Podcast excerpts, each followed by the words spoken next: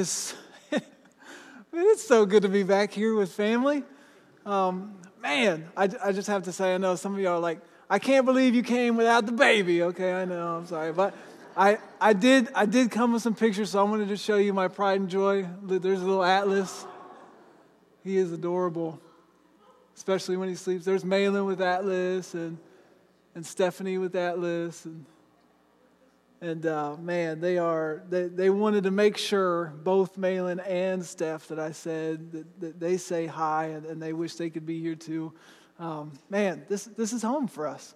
Um, as much as I am so grateful, just give you an update. Uh, we're at a church in Vincennes, Indiana. I feel like I'm exactly where I'm supposed to be. Uh, everything Steve told me, uh, sadly, is true. But man, it's, it's just been a lot of fun getting to preach every week and, and getting to lead and do that. I, I feel like I'm where I'm at. I have a great board that supports me, a great church family. We're, we're really thankful to be where we are. Uh, but th- there's a little piece of us that, that, this is home for us. So it is, a, it is an honor and a blessing to be back here. I just want to say thank you. Uh, so many of you have poured so much uh, into my life uh, and into my family's life and supported us. And, and man, what, what a blessing it is to, to be here. Now, I have the pleasure of continuing the series that Steve started last week called In It to Win It. So, speaking of winning, did anybody watch the Super Bowl? Come on, man. I was like, I was so pumped to watch it because Tom Brady wasn't in it. so, the, the, the Los Angeles Rams they, they win the Super Bowl, right? And I, I looked this up and I thought this was really interesting. There are 78 people on the roster. 78. But out of those 78, only 31 had stats. So in the game, in the Super Bowl victory, only 31 people contributed to that win in the game. But interestingly enough, all 78 of them, they're getting rings. Like let me be the guy on the bench, right? I'll sit on the bench and be a, be a champion of the world. So we've got to understand that that same thing is true of us. Those of us who believe in Jesus Christ, the victory is ours to share in. We didn't die on the cross, praise the Lord, He did, but He did it so that we could be victorious. And I believe that Jesus died so much more than just eternal life. Rather, He wanted us to begin to experience heaven here on earth experience the spiritual fruit that he made possible. A way of navigating this idea of in it to win it, that, that we can win against the things in this world that seek to knock us down. Now, despite what the world may define as, uh, define as, as success with power and fame, wealth, uh, relevancy, those of you that are younger, it's all about being an influencer. But Jesus knows that there are real issues that we face daily, issues that seek to defeat us from within discouragement, guilt, worry, temptation, shame.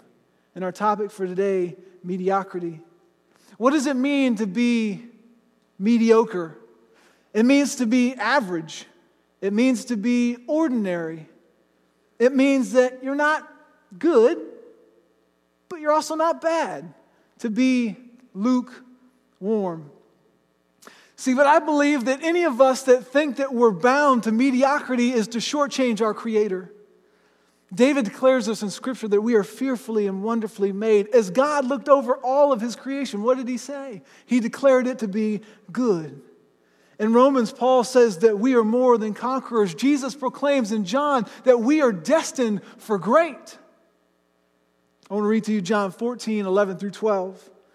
Just believe that I am in the Father and the Father is in me, or at least believe because of the work that you've seen me do. I tell you the truth. Anyone who believes in me will do the same works that I have done. In fact, even greater works, because I go to be with the Father. And Jesus tells us here that if, if we believe, if we have the faith of a mustard seed, we can move mountains after the gift of the Holy Spirit the church begins to grow under the leadership. Why? Because of faith. He says that we can do the same things that he did, in fact, greater things. all under the leadership of the disciples through the power of the Holy Spirit. And the Holy Spirit that was in, in them, that same Holy Spirit is available to us.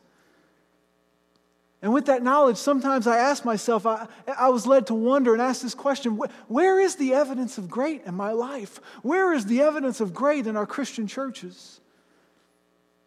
What is keeping us from kingdom impact? What is keeping us at status quo? What is it that keeps us mediocre? What are the barriers that keep us from reaching higher? What is hindering us from dreaming bigger? If you have your sermon outline, we're going to run through a few of those things. I just think there's some things that, that prevent us barriers, obstacles. The first is the fear of failure. And, and we can be honest, as a church, guys, none of us like to fail. Oftentimes it's, it's embarrassing, it's, it's frustrating, but you, we can't let failure keep us from competing at all because if we don't compete, then there's definitely no chance of winning. That famous quote that you miss 100% of the shots you don't take. If you do not fail, how can you learn to grow? How can you get better? There's something really interesting that happens. The Israelites go to war all the time in the Bible, and every time they lose, one specific thing is, is because the Lord their God is not with them. And as hard as it was for them to lose, at least it was an indicator that, hey guys, something is wrong. Failure is hard, but it's necessary for growth, and we should not fear it. Another one is complacency. And sometimes, for whatever reason, sometimes it's like we just don't care. We're unmotivated. Uh, sometimes we just we become satisfied with average. I can't tell you how many times I've heard this, and I've said it. C's get degrees. Like, but it communicates this lack of passion and effort. This often happens because of comparison. Sometimes you might hear somebody say, Well, you know what? My marriage isn't perfect, but we're at least still together. Or I have sin, but I don't have as much sin as that guy. Or, you know, I, I gossip every now and then, but I don't gossip nearly as much as those girls. Another one is sometimes we simply just get overwhelmed. Being overwhelmed. There's just too much on our plates. We're trying to do too much. Sometimes we get sucked in the vortex of life. It's like, who has time to dream? I'm just trying to get my stuff done, much less think about what's next. And sometimes our plates get so full that we don't have time for Jesus. And interestingly enough, this is the same thing that happens to me when I go to Golden Corral. No room left on the plate. Sometimes I think this happens too because our dreams are bigger than our faith we let the seemingly impossible limit our vision. Another one is simply lack of resources. We lack the things that, that we think we need to dream big and to do great things, whether it's money, connections, education, support. We start playing this what if game, or only if, only if I had this, only if I had that, only if I was more like this. The next one I, I, I wrote in mostly just for me but I'm assuming there might be some of you out here that, that are in this ballpark with me. Cynicism. This negative mindset that is honestly fueled by a lack of hope. Slowly deciding that, that everything that is greater is either impossible or pointless. Man, I can't win. And even if I could win, it doesn't matter. I, I, what difference does it make? And sometimes we use this as, as a way to avoid the pain of disappointment you convince yourself that winning is impossible so it doesn't hurt so bad when you lose. And the last one is skepticism. And to me, skepticism is when cynicism is torn, turned inward and upward. We begin to doubt God, His ability to work in and through us. We doubt ourselves, convinced that our lives can never have impact, that we can't make a difference, that we can simply never be great. But regardless of what keeps us mediocre, we have a Savior that calls us to more. A Savior that's telling us the opposite here. He's telling us that we are capable. So, regardless of how you feel, regardless of the obstacles you face, Jesus is, is telling us that we don't have to be satisfied with mediocre. So, what does it mean to be great? What does it mean for me? What does it mean for you? What does it mean for us, the church? The first piece is this greater is about attitude, not opportunity. Greater is about attitude, not opportunity. I want to read to you Titus 3 1. Remind them to be submissive to rulers and authorities, to be obedient, and to be ready for every good work. Man, I don't know if you get into reading the Bible much, you really should. There's so much great stuff. I'm going to recommend you read Titus. One, it's only three chapters, and it is good stuff. And if you don't have a Bible, guess what? There's one in the pews. You can take it home, charge it to Pastor Steve. Okay? When I read this verse, it kind of made me uncomfortable. This, this, this word submission is not always the easiest thing. And, and in my life, I've had a, a lot of rulers and authorities that have shown me nothing worth trusting and being submissive to. But it's when that last line caught me to be ready for every good work. I was beginning to see that through submission, submission allows me to focus on what's important, and that is the opportunities that are before me opportunities to help people, opportunities to serve, to give, to bless other people. And if I'm busy fighting the rulers of this world, then I'm letting my bad attitude blind me from what matters most if I'm busy on Facebook smearing all these leaders' names and arguing with people that disagree, how can I be ready to look for opportunities to love my neighbor and pray for my enemies? My attitude towards myself and other people, it, it affects my ability to see and respond to what is possible.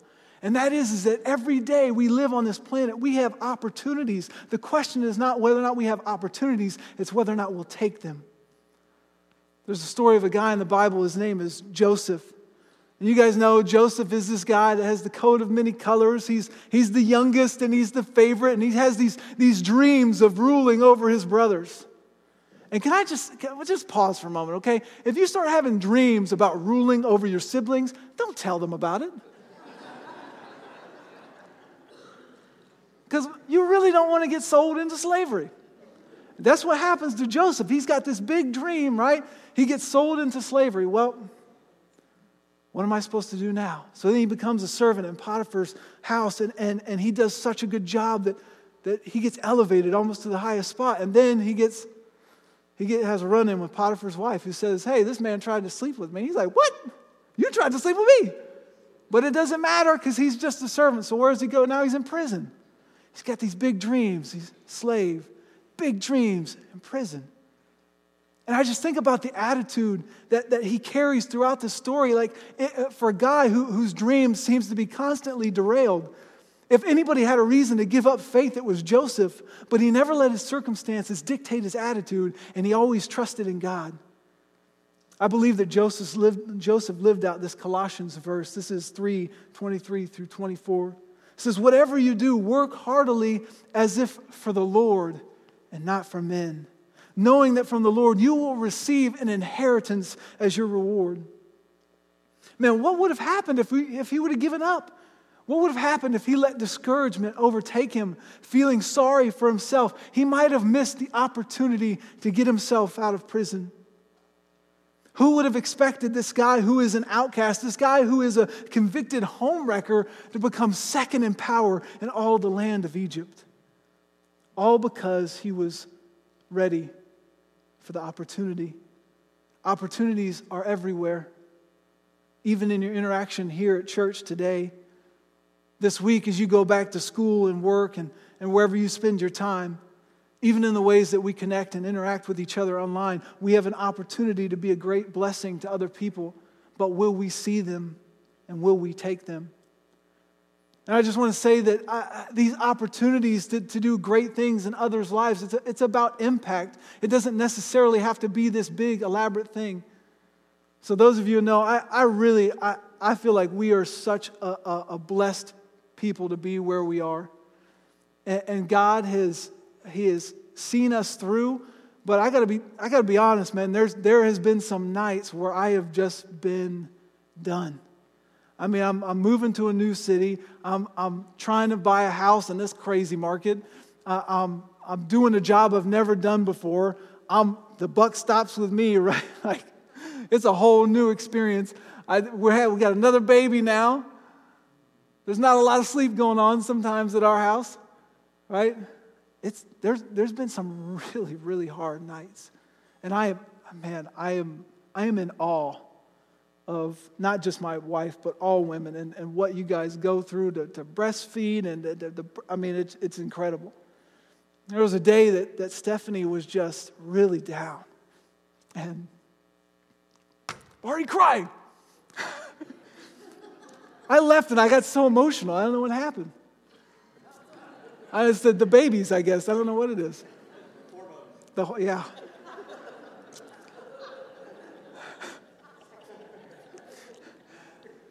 And so I'm in the room. Uh, I'm, I'm trying to hold Atlas and comfort him. He's crying. Stephanie's crying. Malin runs in like, you know, just like life of the party. she reads the situation, immediately leaves. But then she goes, she goes into the living room. She gets a sheet of paper. She cuts out a heart. And she writes a love note to Steph. And it's in those moments where you're just like, ah, children can be such a pain. But then it's like, wow. It, it changes everything. This little thing, right? Cutting out a heart, it probably it was not a good looking heart. Her, her handwriting's not the greatest, but it, it meant the world that she read this situation. He said, I want to do something for mama to make her feel better. We all have that opportunity every day to read situations, to see where people are, and to make just a little bit of effort. And it's incredible the impact that God can have through you and the little things. How can we live our lives today, tomorrow, intentionally with good attitude simply because we want to be ready for every good work. The next piece of this is greater is achieved with divine power and not human strength. Greater is achieved with divine power and not human strength. This means that, that greater is not limited by your ability, but can be enhanced through your faith and through your humility. It is humility that opens the door for God to work in and through us. And it's not about shame, but, but it's God's desire for us to be a part of what He's doing, to share in His mission, to share in His, His glory rather than to seek our own. I went to a concert when I was in high school. It was like the only concert I wanted to go to. I made my mom buy me tickets, and I went with one of my good friends, and it was a John Mayer concert. And, and when I was in high school, I just, I, I loved, still do, love John Mayer. And at the time, I just was going to see John Mayer, right? I didn't, I didn't know this, this little unknown band that was opening for him called Maroon 5. Obviously, uh, they've had some success. And there was this moment at the concert where I'm like, man, this, this band, Maroon 5, is really, really good. And in the middle of their set, John Mayer just walks out on stage and starts playing electric guitar with them. And I'm just like sitting there, just like soaking it in, right? It's like, this is amazing. But what made that moment amazing was two artists coming together to collaborate. I love the fact that God doesn't come into our lives and just save us and say, well, you guys are so incompetent. I just have to show up and I have to do everything. No, God wants us to be a part of what He's doing to share in His glory. This means that when we talk about greater, it's not about being smarter, it's not about being stronger, it's not about being more kind, but it's about leaning into our partnership with Him, our relationship with Jesus Christ. And this is great news because it takes our incompetence out of the equation. 2 Corinthians 12 9 says this, but he said to me, My grace is sufficient for you. My power is made perfect in your weakness. Therefore, I boast all the more gladly about my weakness. Why? So that Christ's power may rest on me. Jesus says that, that we are capable because he goes to be with the Father to advocate on our behalf, to send us the Spirit, which means that on a scale from one to 10, if you were a two, Jesus comes to be the eight that you are not. So that you're always operating out of a 10 through humility. And he's like, well, Pastor, well, this sounds great. But what, what does that look like?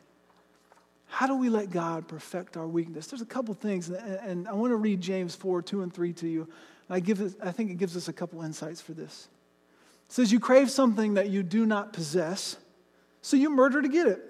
You desire things that you cannot earn, so you sue others and fight for what you want. You do not have because you have chosen not to ask. And when you do ask, you still don't get because you ask with the wrong motives, because you continually focus on self indulgence. You have because you do not ask. And when you do ask, you ask with the wrong motives. So let's go to, to ask here for a second. How much time are you spending in prayer asking for God to complete you? How much time are you spending in prayer asking for God to be the strength in your weakness? How much time are you spending in prayer asking for God to be who you cannot be on your own? And then goes to motives. When we're praying, where, where are our motives? Are we saying things like this Lord, uh, heal this person because I cannot live without them? Or are we saying, Lord, heal them so that your power and your name may be glorified? We say, Lord, Lord, bless me, please bless me. Or are we saying, Lord, bless me so that I can be a blessing to those around me? Say, Lord, heal my broken heart so that I can move forward. Are we saying, Lord, heal me so that I can help others find healing as well? You say, Lord, help me to be excellent so that I can look good. Or, Lord, help me to be excellent so that you can be seen through me.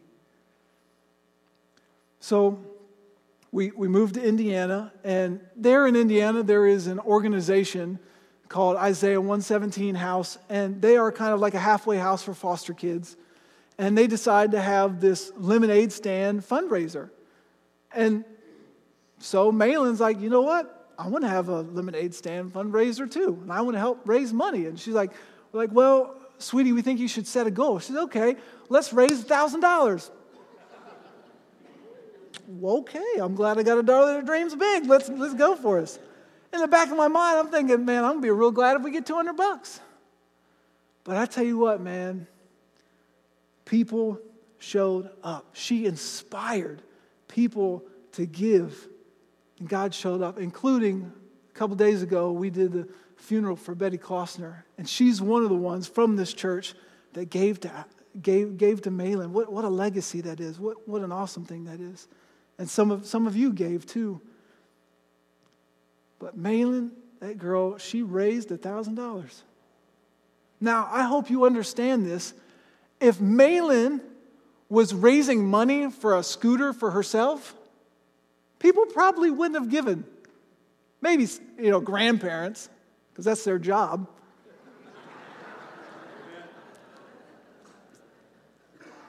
But when our motives are, are focused on the right thing, we can be a blessing. When our motives are focused on the right thing, it becomes an invitation to God and to other people to help.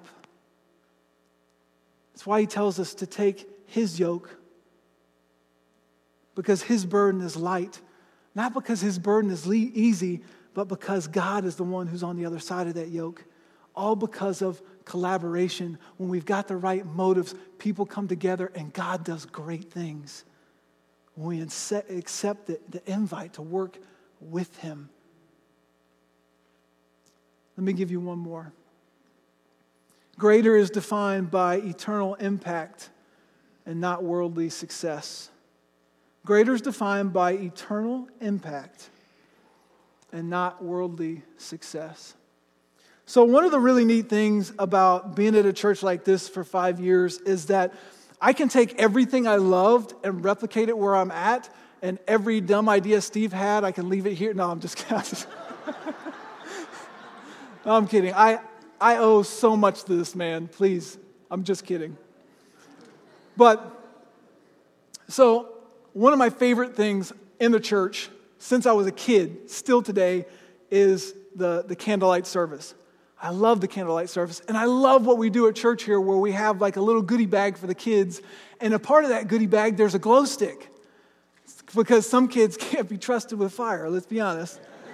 Um, and so I, I told my secretary, I said, I want you to, I want you to put together these little, these little gift bags for the kids, right? And I want you to buy glow sticks. So she goes online and she buys glow sticks.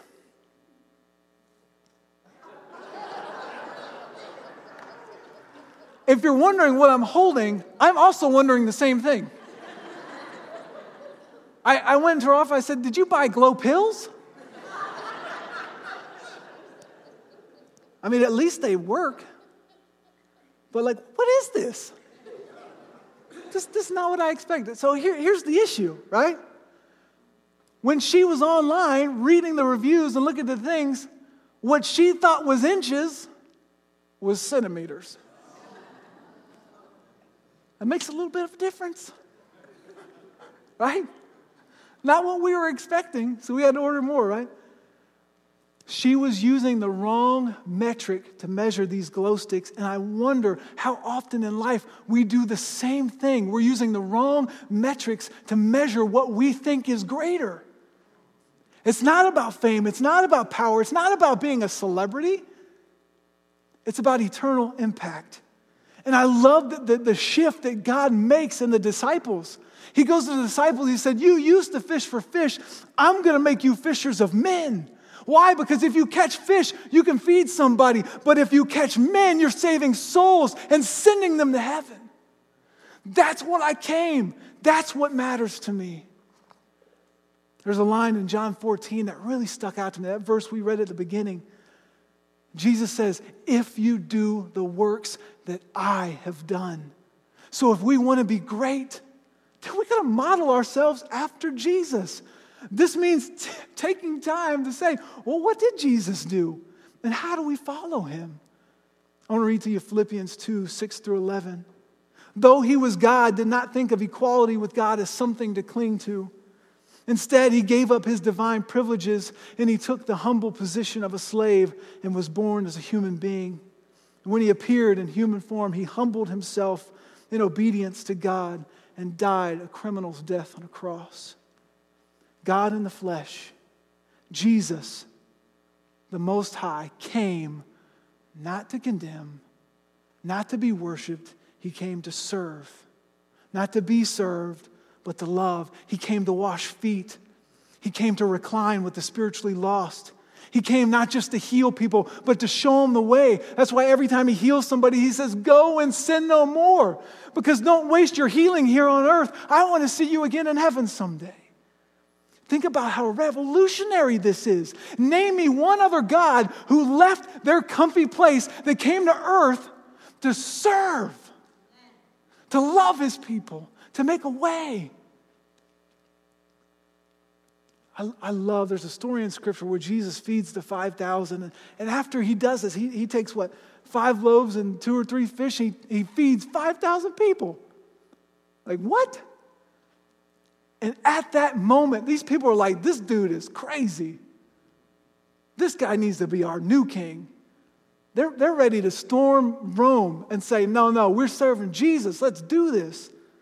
But what does Jesus do? He sneaks out. He finds solitude. He spends time in prayer. He didn't want to just be king over their lives, he wanted to be Lord over their hearts. He didn't just want to build a kingdom here on earth, he wanted to build a kingdom that lasted forever. He didn't see equality with God as something to cling to. Rather, he sacrificed everything for those he loved. So, what was Jesus famous for? He was famous for his mercy. He was famous for his slowness to anger. He was famous for his faithfulness, for justice, for grace, compassion, unfailing love, humility, servanthood, stewardship. The question I want to leave with you today is what will you be famous for? What will you be famous for? I, I don't know what it is. I don't know what's happening to me in my life. I can't even watch an episode of Sweet Magnolias without crying these days. And I, I normally get a little bit apprehensive about flying, but the night before I flew here, I almost, I almost had a panic attack. Because I, I looked at my life and, and I realized that now with two kids and, and one a baby, I have so much to live for. And, and so much that depends on me. And I don't know about you, when I'm on the plane, I'm, I'm good with everything except takeoff. I do not like takeoff. I spend the entire takeoff praying. In fact, there was a little kid next to me, and it was his first time flying. I looked over, and I said, Listen, dude, you don't got to worry. I'm going to pray enough for the both of us. and while I was there on that plane and, and I was praying, and, and, I was praying for my life, I, I felt like I, I had this thought that I, want, I don't want to live my life assuming that I'm going to go to heaven. And I don't want to live a, a life of mediocre faith. And, and I don't want to insinuate in, in any way that we can earn our salvation, because we can, it's a free gift. But I, I just want to make a difference. And I don't care if I'm ever great here on earth, but I want to be great for my King. I want to return to Him what He has done for me and give Him my life. And in return, we serve a God that, that gives us opportunity to share in His glory, to share in His victory. And this to me means that if you still draw breath, then God has a plan for you, He has a purpose for you, that He's going to do something mighty through you, regardless of your age. You have Jeremiah who says to God, I'm just a young dude. What can I do? He says, I am with you. Maybe there's some of you here that you're like, I'm just, I'm, I'm, I'm older now. I, I just can't do what I used to do. Listen, if you still have breath, God will use you. You are the saints of our church, and we need you to show us how to live. If you still draw breath, there are people in your life that you have influence over. And God is wanting you to be fishers of men fishers of women, fishers of people who haven't experienced the love of Jesus Christ. I don't know about you, but mediocre is not good enough for me. God has called me and told me that I can be great, and I want to do whatever I can to be great for my King. And I don't know where you are this morning, and, and I don't know how God might speak to you, but I do know this your time's not over. God can still use you in your schools, in your workplaces. I got a guy in, in my church right now who got COVID and ended up getting this thing called Guillain-Barré. I'm, not, I'm sure I'm not pronouncing that right. His name's Vic Klein. He's, he's such a strong dude. He's, he's fighting so strong. He's just been up and down and up and down, getting pneumonia, get this and ever. I, I love this dude. Every time I go see him in the hospital, he's talking to somebody about Jesus or he's teaching the, the, the nurses Spanish. Like, regardless of, of how tough you think your situation is, God can use you wherever you are. But you got to believe that. So, Rachel's going to sing to us today. I just want you to think about that. Who in your life desperately needs you and your love. Would you agree with me in prayer? Father God, thank you so much for our chance to worship together in this place.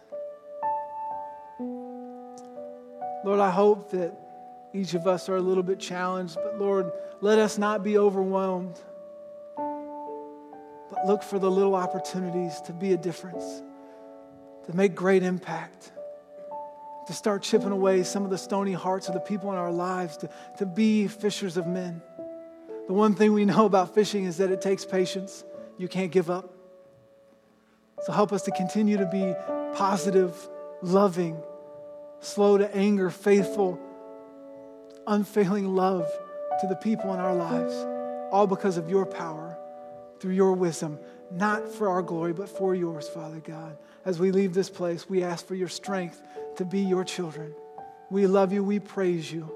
In your holy name, amen.